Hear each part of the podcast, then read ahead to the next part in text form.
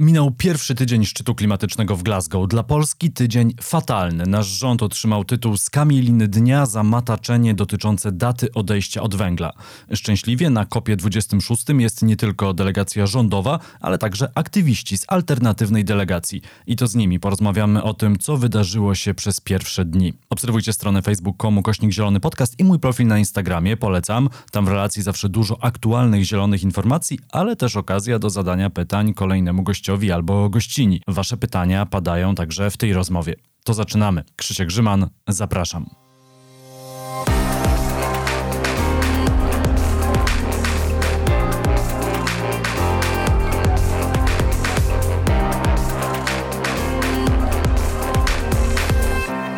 Gośćmi Zielonego Podcastu są aktywiści Młodzieżowego Strajku Klimatycznego i przedstawiciele alternatywnej delegacji na szczyt klimatyczny COP26 Maja Ozbajoglu i Ryszard Kolesiński. Dzień dobry. Dzień dobry.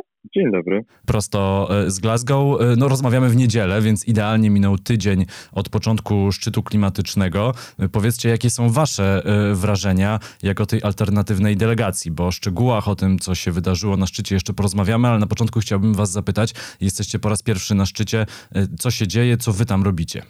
To ja mogę powiedzieć, że ten tydzień minął bardzo intensywnie ciągle jesteśmy w kontakcie z różnego rodzaju mediami, próbujemy relacjonować na bieżąco to, co się dzieje na kopie tutaj z perspektywy właśnie alternatywnej delegacji, czyli nie tylko to, co się dzieje w środku konferencji, to o czym rozmawiają politycy, ale właśnie co się dzieje na zewnątrz, co robi społeczeństwo, jakie są strajki, jakie są apele ze strony właśnie aktywistów, aktywistek. No i jak jesteśmy już w w środku, no to też wykorzystujemy to, że, że tam jesteśmy i też nagrywamy różnego rodzaju setki. Ale jak jest jakaś okazja, to też e, uczestniczymy w różnego rodzaju eventach, które skupiają się właśnie wokół tematyki kryzysu klimatycznego, dotyczy to też sprawiedliwej transformacji i, i różnego rodzaju tematów e, związanych z tym. I tak, i, i właśnie też uczestniczymy w strajkach, więc dzień nam się układa bardzo spontanicznie, jakby nie jesteśmy w stanie zaplanować dokładnie, co się dzieje, co się dzieje do następnego dnia, bo informacje napływają na bieżąco. Ja bym myślę, że, że zgodził po prostu ze słowem, że jest bardzo, bardzo intensywnie. Tak musi być, bo mówimy o, o zmianach, które są konieczne do podjęcia i które też będą bardzo, bardzo rozległe i intensywne, ale rzeczywiście to, co dzieje się tutaj e, w Glasgow, ilość e, wydarzeń, czy na terenie kopu, czy dookoła, czy po prostu e, ilość różnych głosów, które wybrzmiewają, no jest bardzo, bardzo, bardzo duża. A powiedzcie, ilu aktywistów przybyło na szczyt klimatyczny? No nie pytam o jakąś konkretną liczbę, nie wiem, czy ona jest znana, ale jaki jest wasz odbiór tam na miejscu? Wczoraj w wczorajszym proteście, czyli proteście w sobotę, łączącym bardzo wiele organizacji, bardzo wiele osób, wzięło udział osób właśnie ponad 100 tysięcy, więc to pewnie jakiś wyznacznik. W proteście dzień wcześniej, czyli w, w piątek proteście młodzieżowych strajków klimatycznych, czyli e, Fridays for Future wzięło udział ponad 30 tysięcy e, osób, więc pewnie mówimy e, o takich liczbach. Rzecz jasna są to też osoby, które przyjechały specjalnie na strajki, na te, na te protesty, ale, ale, ale gdzieś w całym mieście po ilości plakatów, po ilości głosów, różnych wystąpień widać, że że tych osób jest e, bardzo dużo. Mimo tego, że wydaje się, że jest dużo aktywistów, to jest ich zdecydowanie za mało, szczególnie z regionu globalnego południa, ze względu na utrudnienia związane z pandemią, tym, że był nierówny dostęp do szczepionek, tym, że inne kraje właśnie miały problem z dostaniem wizy. Pamiętajmy o tym, że ten COP został uznany za najbardziej ekskluzywny COP w historii. Świadczy o czym ilość aktywistów z globalnego południa i E, osób, które są najbardziej marginalizowane. Jak wygląda teraz y, Glasgow i, i, miejsce szczytu klimatycznego? To jest taka oblężona twierdza, e, to jest y, no, prawie że mur, który was dzieli. E, jak, jak to wygląda? No to warto podkreślić, że my jako nasza ta alternatywna delegacja jesteśmy w o tyle komfortowej sytuacji, że udało nam się właśnie akredytację na COP, czyli na wejście do Blue Zone, czyli miejsca, gdzie te najważniejsze rzeczy się dzieją uzyskać. E, I dzięki temu właśnie do tej e, oblężonej twierdzy, tak jak to nazwałeś, możemy wkraczać. E, no i właśnie tak jest. Glasgow jest bardzo, bardzo chronione przez wszelkie siły policyjne. My, żeby wejść na teren samych negocjacji, na teren kopu przechodzimy przez bardzo ścisłe kontrole bezpieczeństwa. Dodatkowo bardzo ścisłe kontrole bezpieczeństwa pod względem, pod kątem koronawirusa. w tym codzienne, codzienne testy, żeby tylko wejść na teren. A więc tak, na pewno widać, że w Glasgow dzieją się bardzo, bardzo ważne wydarzenia i przez to miasto też to na pewno odczuwa. Ale warto podkreślić to, że jakby nie możemy wchodzić wszędzie. Na przykład jak było World Leaders Summit, to było w takim pomieszczeniu, do którego wstęp miały tylko określone osoby i tam, nie wiem, jedna osoba na ogromną organizację albo w każdym razie tacy normalni aktywiści, tacy jak my, nie mieli tam wstępu i to chociażby pokazuje to e, właśnie jak ekskluzywny jest ten kop, ponieważ no, jeżeli politycy, e, światowi liderzy nie, nie będą konfrontować tego, co mówią z nami, e, jeżeli będą tylko otaczać się swoją komfortową bańką, to, no to jak, jak mamy osiągnąć zmianę na, na taką skalę, jaką potrzebujemy? A my możemy tylko uczestniczyć właśnie w wydarzeniach, które są dla szerszej publiki, a one często dotyczą po prostu jakichś warsztatów czy jakichś spotkań NGO-sów, ale nie mamy wstępu do takich dyskusyjnych miejsc, więc tak naprawdę zmiany możemy e, na dużą skalę osiągnąć tylko na zewnątrz z innymi, z inną, tą drugą częścią społeczeństwa. Czyli jak rozumiem, sama formuła szczytu wymagałaby zmiany, bo e, młodzi wcale na oficjalnych spotkaniach e, nie są reprezentowani, nie są słuchani, no a przecież to nas, was, no wy jesteście ode mnie młodsi o pewnie 15 lat, te sprawy dotyczą bardziej niż osób, które tam zasiadają na tym szczycie. Tak, Myślę, tak. że to nie tylko kwestia reprezentacji młodych, co po prostu reprezentacji tych wszystkich osób, o których e, wspominała e, Maja, reprezentacji e, osób, które określa się i, i, po polsku, i po angielsku słowem osoby mapa, czyli, czyli most affected people and areas, osoby, które już teraz doświadczają skutków kryzysu klimatycznego, a którzy właśnie tutaj w Glasgow na szczycie klimatycznym mają cały czas zbyt mało przestrzeni, cały czas nie są tak słyszalni, mimo że to oni, tak jak mówimy i rozmawiamy między sobą, jedno, że są tak naprawdę liderami tych wszystkich zmian, e, a drugie, że, to że oni jako też ofiary tych zmian powinny i powinny mieć głos. Na razie są tylko zapraszani do wygłaszania różnego rodzaju przemów, jakby co moim zdaniem też jest fajne, no bo widzimy ich perspektywę, ale na tych przemówieniach się kończy, ale właśnie najważniejsza jest ta obecność w tych sferach decyzyjnych, wtedy kiedy się podejmuje te najważniejsze decyzje, a E, jak wiemy właśnie tego głosu społeczeństwa najbardziej marginalizowanych społeczności, osób młodych e, nie ma w tych przestrzeniach. To powiedzmy trochę o samym szczycie, jak on y, wygląda. Y, szczyt trwa dwa tygodnie. Na początku pojawili się światowi liderzy. Oni później wyjechali z Glasgow, zostali negocjatorzy, szerpowie, eksperci, którzy mają wypracowywać mm, rozwiązania. To potrwa jeszcze tydzień, jeżeli ktoś słucha podcastu w niedzielę, czyli w dniu emisji. To, co zwróciło najbardziej uwagę mediów w tych pierwszych dniach, to na pewno był pakt na rzecz redukcji emisji emisji metanu, podpisany przez ponad 100 krajów. On zakłada redukcję emisji metanu o 30% do 2030 roku w stosunku do poziomów, i to też ważne, jaki jest ten punkt wyjściowy. E, ten punkt wyjściowy to jest rok 2020. E, no a to, co w Polsce na, odbiło się najszerszym echem, no a później zostało bardzo skrytykowane, ale to ze względu na reakcję polskiego ministerstwa, to było z kolei porozumienie 190 państw i organizacji zakładające stopniowe odejście od węgla krajów rozwijających się do lat 40., a większe gospodarki mają to zrobić y, do roku 2030 czy do lat 30. Polska y, po raz pierwszy jest sygnatariuszem takiej deklaracji. Y, na początku pomyśleliśmy, że skoro Polska jest krajem rozwiniętym, to Polskę dotyczy ten deadline roku 2030 czy lat 2030, no a później Ministerstwo Polskie to wyjaśniło, że niestety nie, Polska to planuje nadal na lata 40. Jak wy to odebraliście, jak to zostało odebrane w Glasgow? Wydaje mi się, że, e, że teraz rozmawiamy o dosyć abstrakcyjnych rzeczach. Rozmawiamy o tym, że Polska też podpisała, potem e, polski rząd coś powiedział, e, a tak naprawdę mówimy o rzeczach i o decyzjach, które są związane z nauką. Są związane z tym, jakie konkretne kroki w Europie muszą zostać podjęte, żeby skutkom kryzysu klimatycznego w odpowiedni sposób przeciwdziałać. E, I, na tym, nawet na tym abstrakcyjnym poziomie myślę, że to gdzieś może ginąć i to warto podkreślać, że to, o czym mówi Polska, pomijając już całą kuryzalność tego uznawania e, Polski i stawiania jej obok krajów rozwijających się, e, no to, to, to, co mówi Polska, to, co mówi polski rząd, stoi po prostu w sprzeczności z nauką i w sprzeczności z podstawowymi krokami, jakie trzeba podjąć, by, by kryzysowi klimatycznemu zapobiec. Więc, więc dla mnie jest to przerażająco smutne. No, ja też bym chciała dodać, że to, że Polska uznaje siebie za kraj rozwijający się tylko i wyłącznie z tego względu, że chce pozostać przy tym węglu, a nie z tego względu, że jesteśmy faktycznie rozwijającym się krajem. No warto tu podkreślić, że jesteśmy 23 największą gospodarką świata, a my deklarujemy się jako kraj rozwijający się tylko i wyłącznie z tego względu, że chcemy pozostać przy węglu.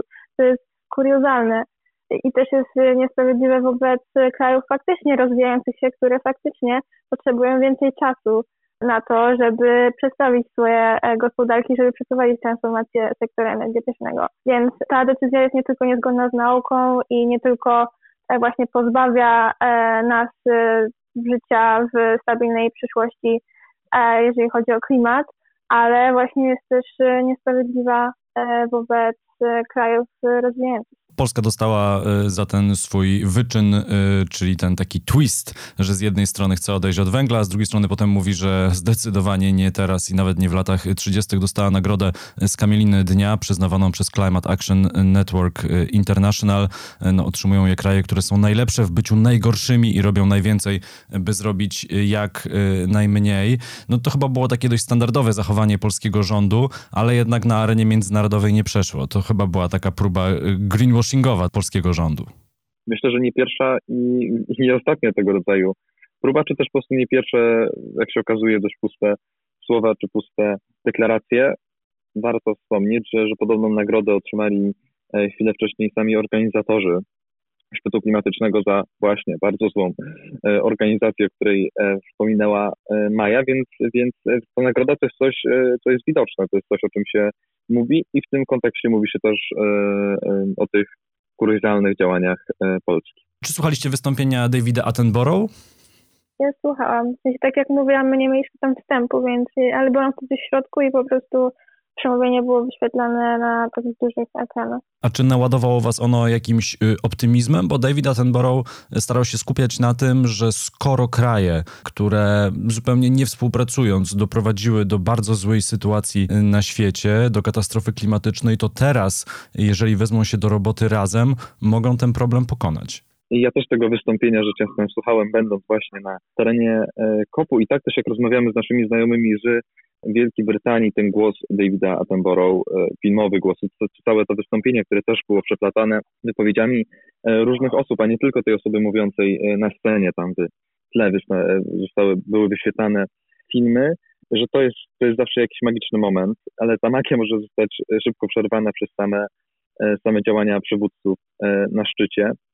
Więc myślę, że to, że razem go wysłuchaliśmy i że to było tydzień temu, a teraz jesteśmy gdzieś w połowie szczytu, to jeszcze daje jakieś nadzieje na, e, na sensowne konkluzje, na to, żeby ten szczyt nazwać e, efektywnym i wystarczającym, a może po to, żeby już więcej szczytów e, tego rodzaju i tego, więcej tego rodzaju głosów nie musiało wybrzmieć. Mnie pozytywnie zaskoczyło to, że David Attenborough podkreślił ludzką twarz kryzysu klimatycznego, że w tych e, krótkich filmikach pomiędzy jego słowami pojawiły się twarze osób właśnie z regionów, które są najbardziej dotknięte skutkami kryzysu klimatycznego. To, że z jednej strony pokazał to, w jak tragicznej sytuacji się znajdujemy i że już jesteśmy już doświadczamy katastrofy, e, szczególnie właśnie w tych rejonach najbardziej dotkniętych, ale że jest ta nadzieja i że jeżeli się zjednoczymy, jeżeli światowi liderzy, światowi przywódcy e, zrozumieją wagę skalę e, problemu, z jakim się borykamy, to jest jeszcze nadzieja na to, że osiągniemy świat, który stawia ludzi i planetę ponad wszystko.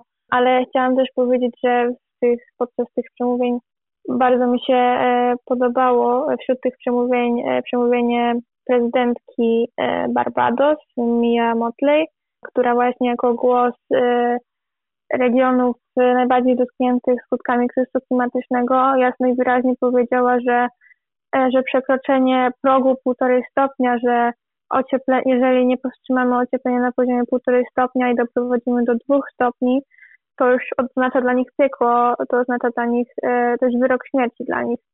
To, że właśnie te działania mają być tak ambitne, zgodne z nauką, żeby, żeby powstrzymać to globalne ocieplenie na poziomie półtorej stopnia i też podkreślała tą istotę wypłacenia tych 100 miliardów więcej. Tam padła większa kwota krajom e, rozwijającym się właśnie nie tylko za adaptowanie się na przyszłe skutki, ale też za szkody, które już zostały wyrządzone, e, bo pamiętajmy właśnie o tym, że e, teraz mamy ocieplenie na poziomie 1,2 stopnie i to już wywołuje ogromne straty, ogromne szkody, ogromne cierpienie w regionach, które są najbardziej dotknięte. Y, mam sporo pytań od słuchaczy, y, więc może zadajmy ich przynajmniej y, kilka. Agata pyta i też się zastanawiam, jakie są nastroje na szczycie klimatycznym po tym pierwszym tygodniu, no bo już jakieś deklaracje były. Wiem, że nadzieja umiera ostatnia. Przy okazji wszystkim polecam, którzy jeszcze nie widzieli tego dokumentu, żeby zajrzeli na YouTube. Film o polskich aktywistach, który ukazał się na tydzień przed szczytem klimatycznym. No ale właśnie, jakie są nastroje? Myślę, że, że kiedy już tu przyjechaliśmy i kiedy porzuciliśmy szkołę e, czy studia, e, to głównie dlatego, że mamy jakiegoś e, rodzaju nadzieję. Dla mnie osobiście ta nadzieja po tym tygodniu nie zniknęła, ale to też mój pierwszy kop, to, to mój pierwszy udział w tego rodzaju wydarzeniu, więc może jeszcze czegoś nie dostrzegam, może, może ten optymizm jest w jakiś sposób naiwny, bo z drugiej strony minął już tydzień, a jedno o czym słyszymy to na przykład w kontekście Polski to, że otrzymała nagrodę, o której wspomniałeś, e, lub to, że jakieś podjęte decyzje tak naprawdę znaczą nic, albo to, że przemówienie premiera Mateusza Morawieckiego to były po prostu puste słowa. Przed nami jeszcze tydzień, e, a może to będzie właśnie ten tydzień, w którym wszystko się odwróci e, i ten tydzień, którego konkluzja i też koniec szczytu przyniesie tak wyczekiwaną i postulowaną przez nas zmianę albo tak po prostu potrzebne, potrzebne decyzje. Ryszard tutaj właśnie tak optymistycznie nie wiem, ja e, uważam, że nastroje są raczej pesymistyczne, właśnie, że minął tydzień i nie zapadła żadna ważna decyzja tak naprawdę, to 30% metanu, o którym mówiłeś, to i tak jest niewystarczające. Międzynarodowa Agencja Energetyczna mówi o minimum 45 i, też ta decyzja o deforestacji, że do 2030 mamy czas, żeby jeszcze e, to wycinać lasy na potęgę, to to jest kuriozalne. Moim zdaniem deforestacja powinna się zakończyć tu i teraz. No, wiemy, że dzika przyroda jest największą sojuszniczką e, naszą w walce z kryzysem klimatycznym, więc powinniśmy chronić każdy obszar możliwy. Nadzieję mi dają jedynie aktywiści, e, właśnie te, te strajki, które się odbyły wczoraj i przedwczoraj, to, że pojawiło się u nich tyle ludzi, więc jakby dla mnie bardzo ważnym aspektem tych negocjacji w przyszłym tygodniu będzie to, czy e, negocjatorzy, czy światowi przywódcy zauważą e, nas, zauważą to te 100 tysięcy, czy ponad 100 tysięcy osób, które wyszło e, na ulicę wczoraj i czy po prostu wysłuchają naszych postulatów. Y, serwis greenprojects.pl pyta, jaki wpływ y, mają aktywiści na negocjacje. Wy mówiliście, że jesteście w uprzywilejowanej sytuacji, bo możecie w ogóle wejść na teren y, szczytu. E, jasne, pewnie trzeba by rozdzielić e, ten wpływ e, dosłownie na poziomie, na poziomie prawnym, czyli to, że my możemy wejść na teren, na teren Blue Zone, czyli miejsce, gdzie odbywają się negocjacje. Potem dalej są jeszcze w ramach tej, tej strefy kolejne strefy, ale też różnie. Są osoby, które, które mają jakieś e, trochę wyższe akredytacje, e, mogą być e, tych wydarzeń bliżej, ale zasadniczo ten wpływ na poziomie informalno-prawnym jest dosyć niski. Myślę, że przede wszystkim nasz wpływ to słowa i to słowa, które niestety często brzmią poza kopem czy dookoła terenu, na którym odbywa się kop, a nie w tym samym miejscu. I ważne to, że to nie chodzi, koniecznie, koniecznie chodzi o emocje, to często chodzi też o, o proste historie osób e, z całego świata i właśnie z tych terenów e, doświadczanych skutkami kryzysu klimatycznego, o których mówiliśmy. I historie, które też często niosą za sobą propozycje rozwiązań, a historie, których gdzieś na terenie kopu się nie chce słuchać i mamy nadzieję, że to, że one właśnie są obecne na, na protestach, na strajkach, nawet tak dużych jak, jak ten wczorajszy, no, że to mimo wszystko jakiś wpływ za sobą E, niesie, jak nie bezpośrednio, to, to choćby poprzez, e, poprzez media. Tak, y, te, te, media jeszcze chciałam podkreślić właśnie, to jest wspaniałe, że tyle mediów jest zainteresowanych e, naszą właśnie narracją i to, jak po prostu wypowiadamy się w mediach, też kształtuje sposób myślenia społeczeństwa i w ten sposób też wywieramy wpływ na na rządzących. To pytanie od Pawła, taki trochę follow-up. Jak was, aktywistów z Polski, odbierają delegaci z innych państw? To przede wszystkim mamy duży kontakt z naszymi rówieśnikami z całego świata. To jest może ten element przygody, który ja, który ja podkreślam, że rzeczywiście każdego dnia rozmawiamy tu z wielką liczbą osób i słyszymy bardzo, bardzo wiele różnych historii. E, no to, co warto podkreślić, to, to pewnie świadomość e, wśród młodych osób, szczególnie z Europy, tego, że Polska została pozwana e, przez, przez Czechy do Trybunału Sprawiedliwości Unii Europejskiej. I ta świadomość wśród naszych rówieśników tego, co w tym momencie dzieje się w Polsce, a z drugiej strony też możliwość przez nas dowiadywania się historii właśnie z całego świata, tych, które, to przez te same media, które Maja wspomniała, często nie słyszymy. I, i tych, tych historii, które mówią e, o bezpośrednim cierpieniu, nie tylko o, o niemądrych decyzjach, ale po prostu o, e, o cierpieniu, na które do nas w jakimś takim mainstreamie medialnym do nas nie docierają. To jeszcze jedno pytanie od słuchaczy. Y, poseł Franek Sterczewski pyta, y, czy jak chcielibyście przekazać swoje doświadczenia innym osobom, mediom, no i przede wszystkim, to chyba z perspektywy Franka, y, ale dla mnie to też ważne, politykom, już pewnie po powrocie ze szczytu, no bo wasze doświadczenia są, są dość wyjątkowe. Myślę, że po prostu będziemy kontynuować nasze działania my tutaj na kopie nie zmieniliśmy jakoś e, sposobu komunikowania na temat kryzysu klimatycznego czy naszych działań. Prostu robimy to samo od e, ponad dwóch lat, od kiedy powstał ruch i e, my komunikujemy nadzieję w taki sposób, że mówimy o tym, że jeżeli posłuchamy głosu nauki, że jeżeli posłuchamy głosu osób, które już są najbardziej dotknięte skutkami kryzysu klimatycznego i, i środowisk aktywistycznych, to e, jesteśmy w stanie osiągnąć prawdziwie e, zielony, sprawiedliwy świat, bo my nie tylko domagamy się e, właśnie tego, żeby zredukowano emisję, żeby, żebyśmy odeszli od węgla, żebyśmy inwestowali w odnawialne źródła energii i, i takie stricte techniczne, naukowe rzeczy, ale apelujemy też o osiągnięcie sprawiedliwości klimatycznej, właśnie najbardziej pojawiające się na wczorajszych i przedwczorajszych strajkach hasła to był What do you want? Climate justice, when do you want it now? Czyli e, sprawiedliwość klimatyczna, która uwzględnia sprawiedliwość społeczną i to, żeby nikt nie został pozostawiony w tyle, kiedy reszta wychodzi z tego kryzysu, żebyśmy po prostu wszyscy razem e, w jak najlepszym stanie wyszli z tego kryzysu. Czyli to jest nie tylko działanie dla, dla nie wiem, natury, środowiska, planety, tylko to wszystko jest połączone e, i jeżeli będziemy właśnie działać dla dobra planety ogólnie, to, to powinniśmy też działać e, dla dobra e, ludzkości i dla podwyższenia poziomu życia w regionach, które są najbardziej dotknięte skutkami kryzysu klimatycznego, żeby, żeby uważać na te społeczności, które już są najbardziej marginalizowane, bo wiemy o tym, przede wszystkim uderza te społeczności w największym stopniu i pogłębia już istniejące kryzysy społeczne.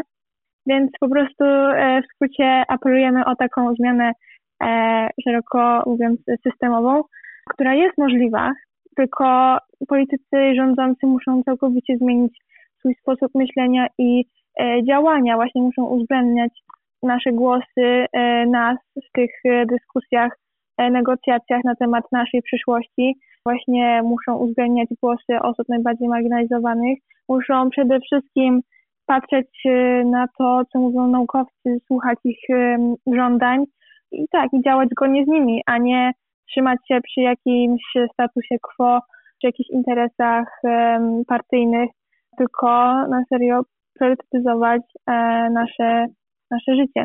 To jeszcze jedno pytanie na koniec, bo nie chcę wam zabierać e, za dużo czasu. E, no jaki jest plan na następny tydzień? E, domyślam się, że będzie dużo protestów, ale może coś jeszcze macie zaplanowanego. Nie wiem, czy możecie już o tym mówić, czy nie możecie, no ale zapytać warto.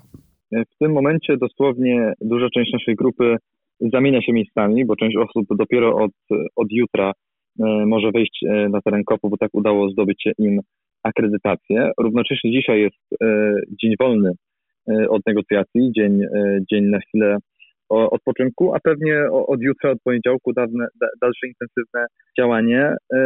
Jeśli chodzi o to, co, w jaki sposób możemy planować, no to przede wszystkim reagowanie na wszystko, reagowanie na słowa, reagowanie na wydarzenia i jakiś aktywny udział w tym, co tutaj w Glasgow się dzieje.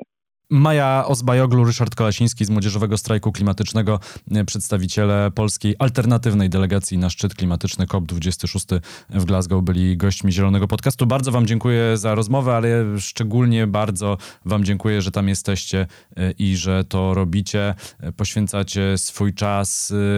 No, jestem pod wielkim Waszym wrażeniem, jestem wielkim Waszym fanem i bardzo Wam za to dziękuję. Dziękujemy również. Dziękujemy. Jak ktoś jest naszym e, fanem czy fanką, może też zawsze dołączyć do naszych działań, dołączyć do naszych strajków e, i protestów i razem z nami e, wszelkie działania podejmować. Dokładnie. To był Zielony Podcast, kolejny odcinek w niedzielę. W wolnym czasie zajrzyjcie na stronę facebook.com kośnik Zielony Podcast i mój profil na Instagramie. Tam w relacji zawsze dużo aktualnych zielonych informacji, ale też okazja do zadania pytań kolejnemu gościowi albo gościni. Krzysiek Grzyman, do usłyszenia.